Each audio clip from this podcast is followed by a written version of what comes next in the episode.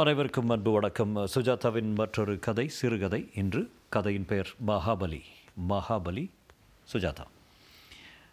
மகிஷாசுர மர்தினி குகைக்கு முன்னால் பெங்காலிகள் ஆஷோன் ஆஷோன் என்று ஆரவாரத்துடன் ஃபோட்டோ பிடித்து கொள்ள சென்னை நூற்றி மூன்றை சேர்ந்த அன்னை இந்திரா மகளிர் உயர்நிலைப் பள்ளியின் ஆசிரியைகள் டீசல் வேனிலிருந்து ஆரவாரத்துடன் உதிர்ந்து மகாபலிபுரத்தின் சரித்திர முக்கியத்தை விளக்கும் வகையில் எங்கே தாண்டி சிலை எடுத்தான் ஒரு சின்ன பெண்ணுக்கு ஷூட்டிங் எடுத்தாங்க? என்று வியக்க கற்சிற்பிகளின் உளி சத்தம் எதிரொலிக்க பிள்ளையார்களும் கொள்ளை முலை சுந்தரிகளும் சிலை வடிவில் டூரிஸ்டுகளுக்காக காத்திருந்தார்கள். கல்லூரில் சீப்பாக கிடைக்கும்னு யாரோ சொன்னாங்களே? இவற்றைங்களை எல்லாம் கவனிக்காமல் ஊடை நடந்த அந்த இளைஞன் கரை கோயிலின் அருகில் வந்து கடற்கரை பக்கம் சென்றான். ஆயிரத்தி இருநூறு வருஷம் கடலின் சீற்றத்தையும் உப்பு காற்றையும் தாங்கி வந்திருக்கும் அற்புதத்தை சற்று நேரம் பார்த்தான். கேமரா வேணுங்களா? நிக்கான் ஜப்பான் அப்புறம் ரேபான் கண்ணாடி எலக்ட்ரிக் ஷேவர். அவன் மௌனமாக இருக்க. செருப்பு வேணுங்களா? ஜோடி இருபது ரூபாங்க கோலாபுரி. எத்தனை தான் தருவீங்க? வேறு ஏதாவது வேணுங்களா? பேச மாட்டிங்களா? அவனுக்கு பள்ளிச்சிறவன் போல அறியாத முகம். கருநீலத்தில் தொளதொள சட்டை அவன் சிவந்த நிறத்தை அடிக்கோடிட்டு காட்டியது. முதுகில் பட்டை வார் இறுக்கி பை வைத்திருந்தான். அவன் ஒருவேளை வடக்கத்தியனாக இருப்பானோ என்று சேட் பந்திரா ரூபாய் மேல் லேலோ போனே. என்றான் செருப்பு விற்ற சிறுவன். அவனை உணர்ச்சி இல்லாமல் பார்த்துவிட்டு கடல் அலைகளின் கோபத்தை மழுப்ப அமைக்கப்பட்ட கருங்கல் தடைகளில் ஒன்றில் உட்கார்ந்திருந்தவரை அணுகினான். எக்ஸ்கியூஸ் மீ அவர் திரும்ப ப்ரொஃபஸர் சந்திரகுமார் எஸ் என் பேர் அஜய். நான் தான் உங்களுக்கு கடிதம் எழுதியிருந்தேன். செக்ரட்டரிக்கு விளம்பரம் கொடுத்திருந்தீர்கள். ஓ நீ தானா அது? எங்கே இருக்கிறே? எனக்கு இருபத்தைந்து வயது. எனக்கு ஏறக்குறைய எழுபது. கண் தான் சரியாக தெரியவில்லை. ராத்திரி காரை ஓட்ட முடியவில்லை. பொய்ப்பற்கள் ஒரு முறை பைபாஸ் ஆகிவிட்டது. கடன் வாங்கின ஆயுள். மாடர்ன் மெடிக்கல் சயின்ஸ் என்றான். கரைக்கோவிலின் கோபுரத்தை ஸ்ரத்தையாக அமிலம் வைத்து சுத்தம் பண்ணி கொண்டிருந்தார்கள். ஒரு வருஷமாவது இருப்பதாக வாக்களித்தால் தான் உனக்கு வேலை. சான்றிதழை அப்புறம் பார்க்கிறேன். என் புத்தகத்தை முடித்தே ஆக வேண்டும். பிரசுரக்காரர்கள் கெடு. என்ன புத்தகம்? புல் போர்வையும் கம்பிக்கோட்டையும் கடந்து சாலை நோக்கி நடந்தார்கள். பல்லவர் கால சிற்பக்கலை பற்றி ஒரு அந்தரங்க பார்வை. பஸ் நிறைய மாணவர்கள் இறங்கி வினோதமான போஸ்களில் படம் பிடித்து கொண்டு நமச்சி கலர்ஸ் எல்லாம் ஒரு பக்கம் ஒதுங்கிடுச்சே. இவர்களுக்காக பர் பல்லவ சிற்பக்கலை பற்றி சொல்லப் போகிறீர்கள். ஏ? பெரிப்ளூஸ் கிரேக்க யாத்திரை புத்தகத்திலும் ஹியூவான் ஹாங்கிலும் குறிப்பிட்டிருக்கும் இந்த இடத்துக்கு அசைவ உணவகத்தில் புரோட்டா தின்று பிக்னிக் பெண்களை துரத்தி வந்திருக்கும் இந்த தலைமுறை கலாச்சாரமற்றது. நீயும் இந்த தலைமுறை தானே? ஆம் ஆனால் வேறு ஜாதி. அவர் அவனை நிமிர்ந்து பார்த்து பெரிப்ளூஸ் பற்றி உனக்கு தெரியுமா? கிபி முதலாம் நூற்றாண்டில் இருக்கும் அந்த துறை எந்த இந்த துறைமுகம் என்பதும் பல்லவ கட்ட கட்டடக்கலை பற்றியும் தெரியும். அவர் அவனை சிநேக பார்வ பாவத்துடன் பார்த்து ஐ லைக் யூ என்றார். எப்போது வேலைக்கு வரலாம்? இப்போதே என்னுடன் வா. உன் பைகளெல்லாம் இங்கே எங்கே? எல்லாம் என் முதுக்கு பின்னால். இவ்வளவு தானா இதில் கூட புத்தகங்கள் தான் அதிகம். செஸ் ஆடுவாயா? சுமாராக. சுமாராக ஆடி என்னிடம் தோற்பவர்கள் தான் எனக்கு வேண்டும். பேச பேச உன்னை பிடித்திருக்கிறது. லூயிஸ் தாமஸுடன் படிப்பேன் என்று சொல்லாத. Medusa and snail? Great young man உன்னை எனக்கு நிச்சயம் பிடித்து விடப் போகிறது. என் பெண் வினிதா சம்மதித்தால் கல்யாணம் செய்து கொண்டு விடுவாள். இருவரும் வெளியே சாலைக்கு வர. அவர் கார் அருகில் சென்று மாருதி ஓட்டுவாயா? நான் ஓட்டாத வாகனமே இல்லை. என்று சிரித்தான் சிகரெட் பிடிப்பாயா? இல்லை. கல்யாணம் ஆகிவிட்டதா இல்லை. பர்ஃபெக்ட் சம்பளம் எத்தனை வேணும்? உங்கள் இஷ்டம். மாருதி காரை திறந்து முதுகு சுமையை பின் இருக்கைக்கு தள்ளிவிட்டு முன்னால் ஏறிக்கொண்டான். ஓட்டுகிறாயா? இல்லை இந்த பிரதேசமே எனக்கு புதிது. எந்த ஊர் நீ? எதுவும் என் ஊர் இல்லை. கடற்கரையோரம் சென்றபோது மௌனமாக வந்தான்.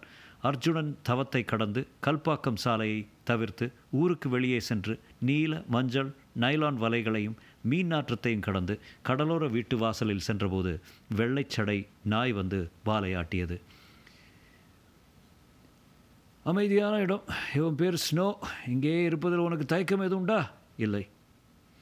அலையோசை பழகிடும்.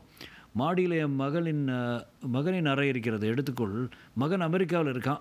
டெக் நிறுவனத்தில் மகள் சென்னையில் படிக்கிறாள். விடுமுறைக்கு வருவாள். அப்படியா? உள்ளே வந்து சித்திரங்களை பார்த்தான்.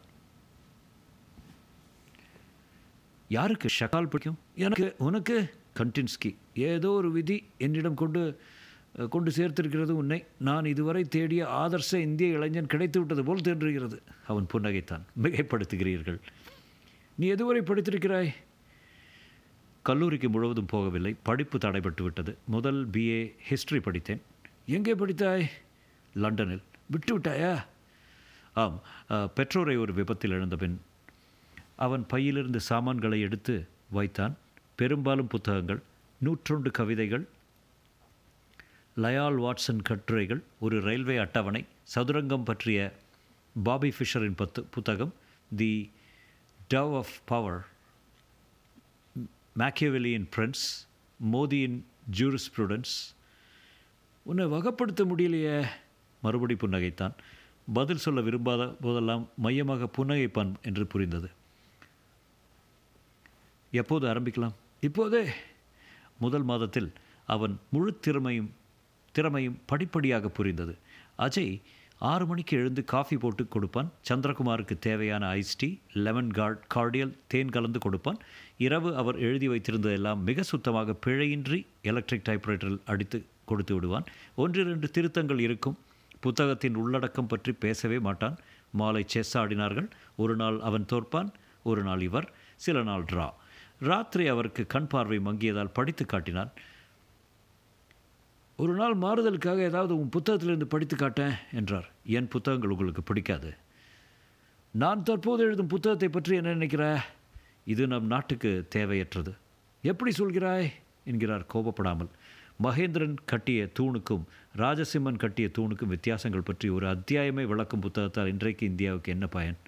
நம் கலாச்சார மரபு தெரிய வேண்டாமா? தெரிந்து நம் இந்தியாவை ஒன்று சேர்த்த இந்த மரபு இப்போது தேவையில்லை என்கிறாயா? இந்தியா ஒன்றல்ல. இந்த மகாபலிபுரம் பல்லவ ராஜ்யமாக இருந்தது. அவன் விரோதி புலிகேசி சாளுக்கிய ராஜ்யம் அதுபோல சோழமண்டலம் வேங்கி இந்தியாவாக இல்லை. இந்தியா பிரிட்டிஷ்காரன் அமைத்தது.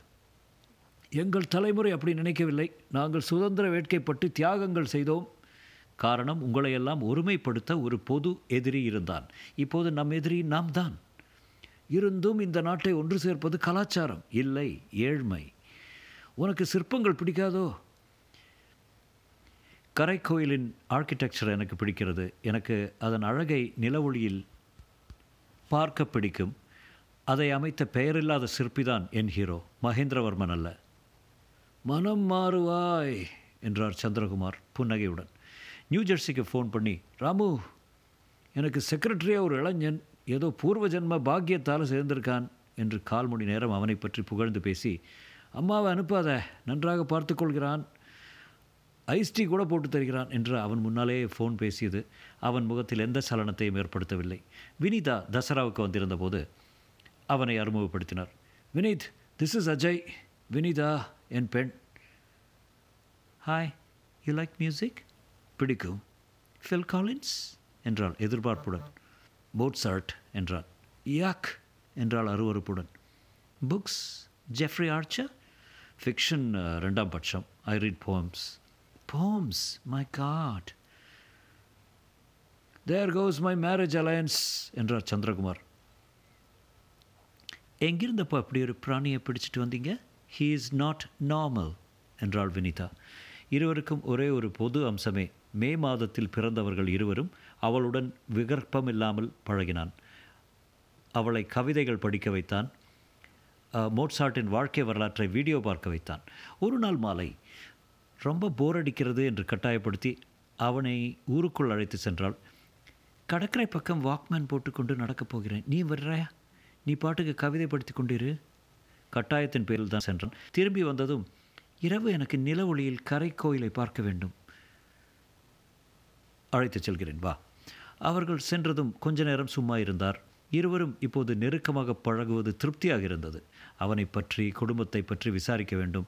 இவனைப் போல் மாப்பிள்ளை கிடைப்பது மிக அரிது என்று யோசித்தார். இருவரும் போனதும் வீடு வெறிச்சென்றிருந்தது. மேஜையில் அவன் அவளுக்கு படித்து காட்டி கொண்டிருந்த புத்தகத்தை எடுத்தார். காது மடங்கியிருந்த பக்கத்தில் திறந்தது ஹவு டிட் யூ டாய் கவிதையின் தலைப்பே சற்று அதிர்ச்சி தந்தது death comes with a crawl or comes with a pounce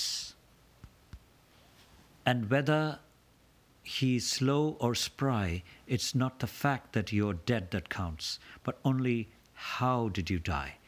வாசலில் ஜீப்பிலிருந்து ஒருவர் மெல்ல இறங்கி வந்து சுற்றிலும் சவுக்கு தோட்டத்தை பார்த்து கொண்டே அணுகினார் professor Chandrakumar yes I am from the police special branch என்று அடையாள அட்டையை காட்டி இந்த ஃபோட்டோவில் உள்ளவனை நீங்கள் எப்போது பார்த்துருக்கிறீங்களா? கண்ணாடி போட்டுக்கொண்டு வெளிச்சத்தில் பார்த்தார். மீசை இல்லை.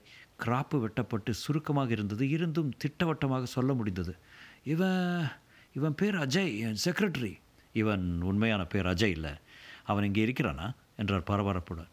என் மகளுடன் கடற்கரைக்கு போயிருக்கான். இப்போது வந்து விடுவாள். ஏதோ அடையாள குழப்பம் போல் இருக்கிறது.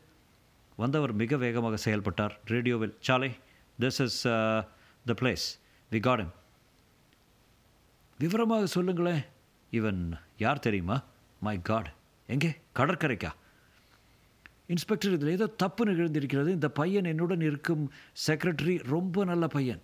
ப்ரொஃபஸர் இவன் யார் தெரியுமா? எல்லா போலீஸாலும் தேடப்படும் மிகப்பெரிய தீவிரவாதி.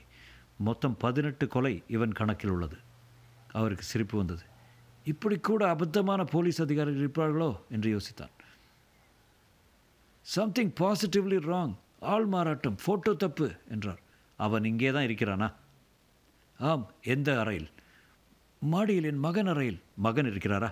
அமெரிக்காவில் இருக்கிறான். என்னுடன் வாருங்கள். சரசரவென்று மாடிப்படி ஏறினவரை தயக்கத்துடன் பின்தொடர்ந்து அஜய் தங்கியிருந்த அறைக்குள் முதன் முதலாக நுழைந்தார். என் செக்ரட்டரி பற்றி உங்களுக்கு தெரியாது. மணியான பையன். மிகுந்த புத்திசாலி. அழகுணர்ச்சி உள்ளவன் படித்தவன். சிந்திப்பவன். அதிகாரி அதை பற்றியெல்லாம் சிந்திக்காமல் இறை தேடும் சிங்கம் போல அறைக்குள் அலைந்தார். ஒழுங்கான அறை சுவரில் கலை அம்சத்துடன் நவீன சித்திரம் மாட்டியிருந்தது. அலமாரி புத்தகங்கள் ஒழுங்காக அடுக்கி வைத்திருந்தான். மேஜை மேல் காகிதங்கள் அடுக்காக ஜன்னல் மலர் ஜாடியில் ரோஜா. அதிகாரி ஒழுங்கை பற்றி கவனமின்றி அவன் மேஜை இழுப்பறைகளில் சரக் சரக் என்று திறந்தார். மலர் ஜாடிகள் உருண்டன காகிதங்கள் பறந்தன பூட்டுகள் உடைந்தன. ப்ரொஃபஸர் இங்கே வந்து பார்க்குறீங்களா? உங்கள் நம்பிக்கைக்குரிய காரியதரிசியின் சொத்துக்களை சந்திரகுமார் அருகே சென்றார். இது உங்களுடையதல்லவே? மேஜையின் மேல்பட்ட இழுப்பறையில் துப்பாக்கி வைத்திருந்தது. கீழறையில் ஒரு கலாஷ்னிகாவ் ரைஃபிளின் பாகங்களும் மேகசீன்களும் இருந்தன. ஒரு ரேடியோ டிரான்ஸ்மிட்டர் இருந்தது. I can't believe it. This is impossible. இவன் பேர் அஜய் இல்லை. இவன் பேர் டோனு. கொஞ்ச நேரம் அமைதியாக இருங்கள். நாங்கள் பார்த்து கொள்கிறோம். உங்கள் மகளுடன் எங்கே போயிருக்கிறான்? கடற்கரைக்கு என்று சொன்னேனே. பதற்றப்படாதீர்கள். அவனுக்கு நாங்கள் இங்கு வந்து தேடுவது தெரியாது. அவனும் உங்கள் மகளும் திரும்பும் வரை பதுங்கி இருக்கலாம். ஜீப்பை போக சொல்லி ஆணை கொடுத்தார். தபதபென்று பத்து போலீஸ்காரர்கள் வீட்டுக்குள் நுழைந்து வாசல் கதவை சாத்தி கொண்டார்கள். Wait you can do this வேறு யாரையோ? Shut up man keep quiet ஒரு பயங்கரவாதி தீவிர தீவிரவாதியின் புகலிடம் அளித்திருக்கிறீர்கள் வாயை மூடிக்கொண்டு நடப்பதை கவனிப்பது உசிதம். என்ன செய்ய போகிறீர்கள்? காட் என் மகள் என் மகள் அவனுடன் இருக்கிறாள். அவளை காப்பாற்ற முயற்சிக்கிறோம் ஒட் யூ மீன் என்று அவர் பால் நகர்ந்தவரை ஒரு கான்ஸ்டபிள் ஏ தாத்தா கம்முன்னு அப்படி போய் உட்கார இல்லை அடிபடும் என்றார். அவர் உடல் நடுங்க ஆரம்பித்தது. அலமாரியில் இருக்கும் சார்பிட்டால் தேவைப்பட்டது. நாக்கு உலர்ந்தது. என்னவோ ஒரு பத் பெரிய தப்பு இருந்திருக்கிறது ஆள்மாறாட்ட தப்பு இவன் இல்லை இவன் இல்லை தடுக்க வேண்டும். வராங்க. எல்லாரும் தயாராக இருங்க. அனாவசியமாக கா சுட வேண்டாம். நான் சொல்லும்போது சுட்டா போதும். சந்திரகுமார் அப்போதுதான் அவர்கள் ஒவ்வொருவர் கையிலும் துப்பாக்கியை பார்த்தார். ஜன்னல் வழியே வினிதாவுடன் அஜய் மெதுவாக பேசிக்கொண்டே வந்தான். அவர்கள் கைகோர்த்து கொண்டிருந்தார்கள். அவ்வப்போது அவன் தோளில் தட்டி ஆரவாரமாக சிரித்தாள். ரெடி ஒரு கணம் உலகமே நின்றது. இங்கே துல்லியமாக துப்பாக்கிகளின் ட்ரிகரின் தயாரிக்கும் சத்தம் கேட்டது. வீட்டை நோக்கி வந்து கொண்டிருந்தவன் தரையில் ஈரம் இருந்ததை பார்த்தான். அதில் பதிந்திருந்த பூட்ஸ் அடையாளங்களை பார்த்தான். நின்றான். வின்னியிடம் ஏதோ சொன்னான். அவள் வியப்புடன் கீழே பார்த்தாள். நாம் வந்திருப்பதை கண்டுபிடித்து விட்டான். பூட்ஸ் அடையாளங்களை பார்த்து கெட் அவுட் வெளியே ஓடுங்க. பிடிங்க. இதற்குள் அஜய் வின்னியை இழுத்து தன்னை முன்னால் மறைத்து கொண்டான். போலீசார் வெளியே வெள்ளமாக பாய்ந்தார்கள். அங்கிருந்து கத்தினான். வின்னியின் நெற்றியில் தன் பையிலிருந்து எடுத்த துப்பாக்கியை பதித்து ஸ்டாப்! கிட்ட வந்த பெண் இருந்து போ! நில்லு! சினிமாவில் தான் இந்த மாதிரி காட்சிகள் வரும் என்று சந்திரகுமார் நினைத்தார். இப்போது கூட அனைத்தும் கனவு என்று விழிக்க தயாராக இருந்தார். அவர் பெண்ணை அவன் தரதரவென்று இழுத்து சென்று மாருதி காரில் அவளை திணித்து ஏற்றிக்கொண்டு புறப்பட் புறப்பட்ட போது போலீஸார் வாக்கி டாக்கியில் ஆணைகள் பிறப்பித்தனர். Quick! Send the jeep! He is running ப்ரொஃபஸரை புறக்கணித்துவிட்டு அனைவரும் ஓடினார்கள். நாய் வாலை ஆட்டிக்கொண்டு அவர்கள் பின்னால் கேட் வரை ஓடியது. ப்ரொஃபஸர் வெலவெலத்து போய் என் மகள் என் மகளை காப்பாற்றுங்க அவளை காப்பாற்றுங்க புழுதி படலம் அடங்க சாலையை வெறித்து பார்த்து கொண்டே கிழக்கே முழுசாக சந்தன நிறத்தில் நிலா உயர்ந்து கொண்டிருந்தது. இரவு எட்டு மணிக்கு அவர்கள் திரும்பி வந்து அவரை கடற்கரைக்கு அழைத்து சென்றார்கள். என்னாச்சு? என் மகளுக்கு என்னாச்சு? Oh oh she's all right பையன்? கடற்கரையில் சுட வேண்டியிருந்தது. அவர்கள் இந்த இடத்தை அணுக வின்னி அவரை நோக்கி ஓடி வந்தாள். வின்னி தப்பித்தாயா? வின்னி ஆர் ஆல் ரைட் என்று அவளை கட்டிக்கொண்டு நெற்றியில் முத்தங்கள் அளித்தார். எங்கேயாவது அடிபட்டுதா? இல்லப்பா அவன் என்னை எதுவும் செய்யவில்லை. எதுவும் செய்யவில்லையா? நான் அகப்பட்டு விட்டேன். என்னை நிச்சயம் சுட்டு விடுவார்கள் சாவதற்கு முன் கடற்கரை கோவிலை ஒருமுறை நிலவில் பார்த்துவிட வேண்டும் என்றான். அதற்காகத்தான் என்னை பணைய கைதியாக அழைத்து சென்றான். இங்கே வந்ததும் என்னை விடுவித்து விடுவான். விடுவித்து விட்டான். சந்திரகுமார் கரை பார்த்தார். அதன் விளிம்புகளில் வெள்ளி பூசி இருந்தது. தூரத்தில் கடல் அலைகளின் சுருட்டல்களில் மேலும் வெள்ளி பிரகா பிரபாவித்தது அலை ஓசை அவ்வப்போது உருண்டது. அப்பா அவர்கள் அவனை அவனை என்று விசித்து அழுதாள். கடற்கரை கோயிலின் அருகே மணல் வெளியில் நிலவில் நனைந்து அவன் கிடந்தான். மாருதியின் ஹெட்லைட் வெளிச்சத்தில் மார்பில் பாய்ந்திருந்த குண்டின் இரத்த உறைவு தெரிந்தது. சந்திரகுமார் கிட்டே போய் அவனை பார்த்தார். உங்களையெல்லாம் ஒருமைப்படுத்த ஒரு பொது எதிரி இருந்தான் இப்போது நம் எதிரி நாமே தான் my God what went wrong என்றார் சந்திரகுமார். என்ன?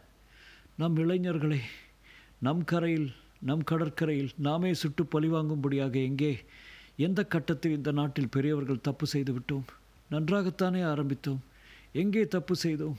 எங்கே எங்கே? அந்த கேள்வியெல்லாம் கேட்கறதில்ல நாங்கள் என்றார் அதிகாரி. முற்றும்.